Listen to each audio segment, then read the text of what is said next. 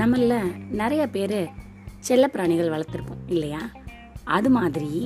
இங்கே ஒருத்தர் செல்லப்பிராணி வளர்த்தாரு ஆனால் அந்த பிராணி அவர் சொல்கிறத கேட்கவே கேட்காதான் அப்போ எப்படி வளர்த்தாரு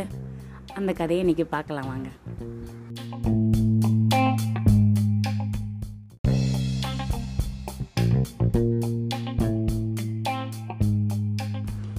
என்ன பிராணி வளர்த்தாரு அப்படிங்கிறது கேட்குறதுக்கு ஆர்வமாக இருக்கீங்களா அவர் ஒரு ஒட்டகம் வளர்த்துட்டு வந்தார் அந்த ஒட்டகம் அது என்ன நினைக்குதோ அதான் செய்யும் அவர் இங்கேருந்து இங்கே வான்னு கூப்பிட்டா அதுக்கு தோணுனா தான் வரும் தண்ணி குடின்னு கொண்டு வந்து வச்சா அவர் வச்ச உடனே வந்து குடிக்கவே குடிக்காது இது மாதிரி தான் அந்த ஒட்டகம் அதுக்கு தோன்றதை மட்டுமே செஞ்சிட்டு இருந்துச்சு ஆனாலும் இவர் செல்லமாக வளர்த்ததுனால அதை அவ்வளவா கோச்சிக்காம அது எப்படி போதோ அதோட போக்கில் போய் அதை பார்த்துட்டு இருந்தார் ஒரு நாள் அவருக்கு வணிக ரீதியா ஒரு பொருள் வாங்குறதுக்காக வேற ஒரு ஊருக்கு போக வேண்டியதாக இருந்தது காலையிலேயே கிளம்பி ஒட்டகத்துக்கு மேலே டிங் டிங் டிங் டிங் டிங்னு ஆடி அசைஞ்சு அந்த ஊருக்கு போயிட்டார் போன இடத்துல வேலை எதிர்பார்த்த அளவுக்கு சீக்கிரமாக முடியலை நேரம் ஆயிடுச்சு அதனால அவர் ராத்திரி திரும்புறதுக்கு ரொம்ப நேரம் ஆயிடுச்சு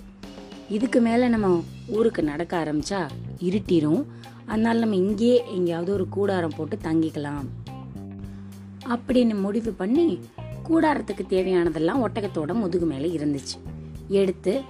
ஒரு ஆணியை வச்சு சக் சக் சக்குன்னு அடிச்சு கயிறு எடுத்து அப்படி கட்டி மேலே பஸ்கன் த அந்த டீப்பாய் அது மாதிரி உள்ளதெல்லாம் போட்டு தார்பாய் கூடாரம் அமைச்சிட்டாரு ஆனால் கூடாரம் அவருக்கு மட்டும்தான் இடம் பத்துச்சு அவ்வளோ பெரிய ஒட்டகத்துக்கு எங்கே போய் பா கூடாரம் பண்ணுறது அவரால் பண்ண முடியல அவர் மட்டும் உள்ளே படுத்து தூங்க ஆரம்பிச்சிட்டார் ராத்திரி ஆக ஆக ஆக ஆக குளிர் ரொம்ப ஜாஸ்தி ஆயிடுச்சு ஒட்டகத்துக்கு குளிர ஆரம்பிச்சிருச்சு முதலாளி முதலாளி அப்படின்னு கூப்பிட்டுச்சு இவர் என்னடா இந்த ஒட்டகம் நம்மளை கூப்பிடுது உண்மையாலுமேவா இல்லை நமக்கு ஏதாவது தோணுதா அது மாதிரி அப்படின்னு நினச்சார் திருப்பியும் முதலாளி முதலாளி அப்படின்னு சத்தம் கேட்டுச்சு கூட அடுத்து ஓட்ட வழியாக எட்டி பார்த்தா ஒட்டகம் இருக்கு எனக்கு ரொம்ப குளிருது முதலாளி நானும் உள்ளே வந்து படுத்துக்கிட்டுமா அப்படின்னு கேட்டுச்சு இந்த கூடாரம் உனக்கு எப்படி இடம்பத்தோம் எனக்கு ஒரு ஆளுக்கு தான் பத்தும் நீ ரொம்ப உயரமாக வேற இருக்க நீளமாக வேற இருக்க உனக்கெல்லாம் பத்தாது வெளிலே படுத்துக்கோ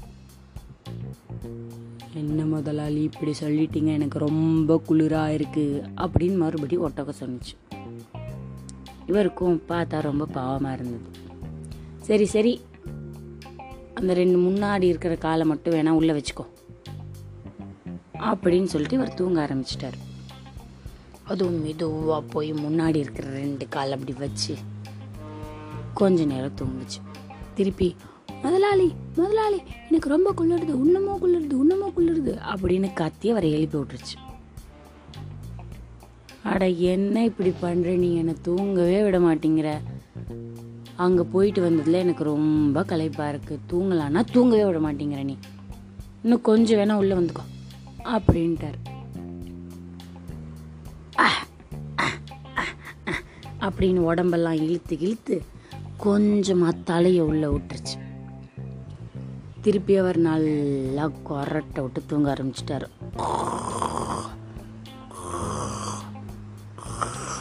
அப்படின்னு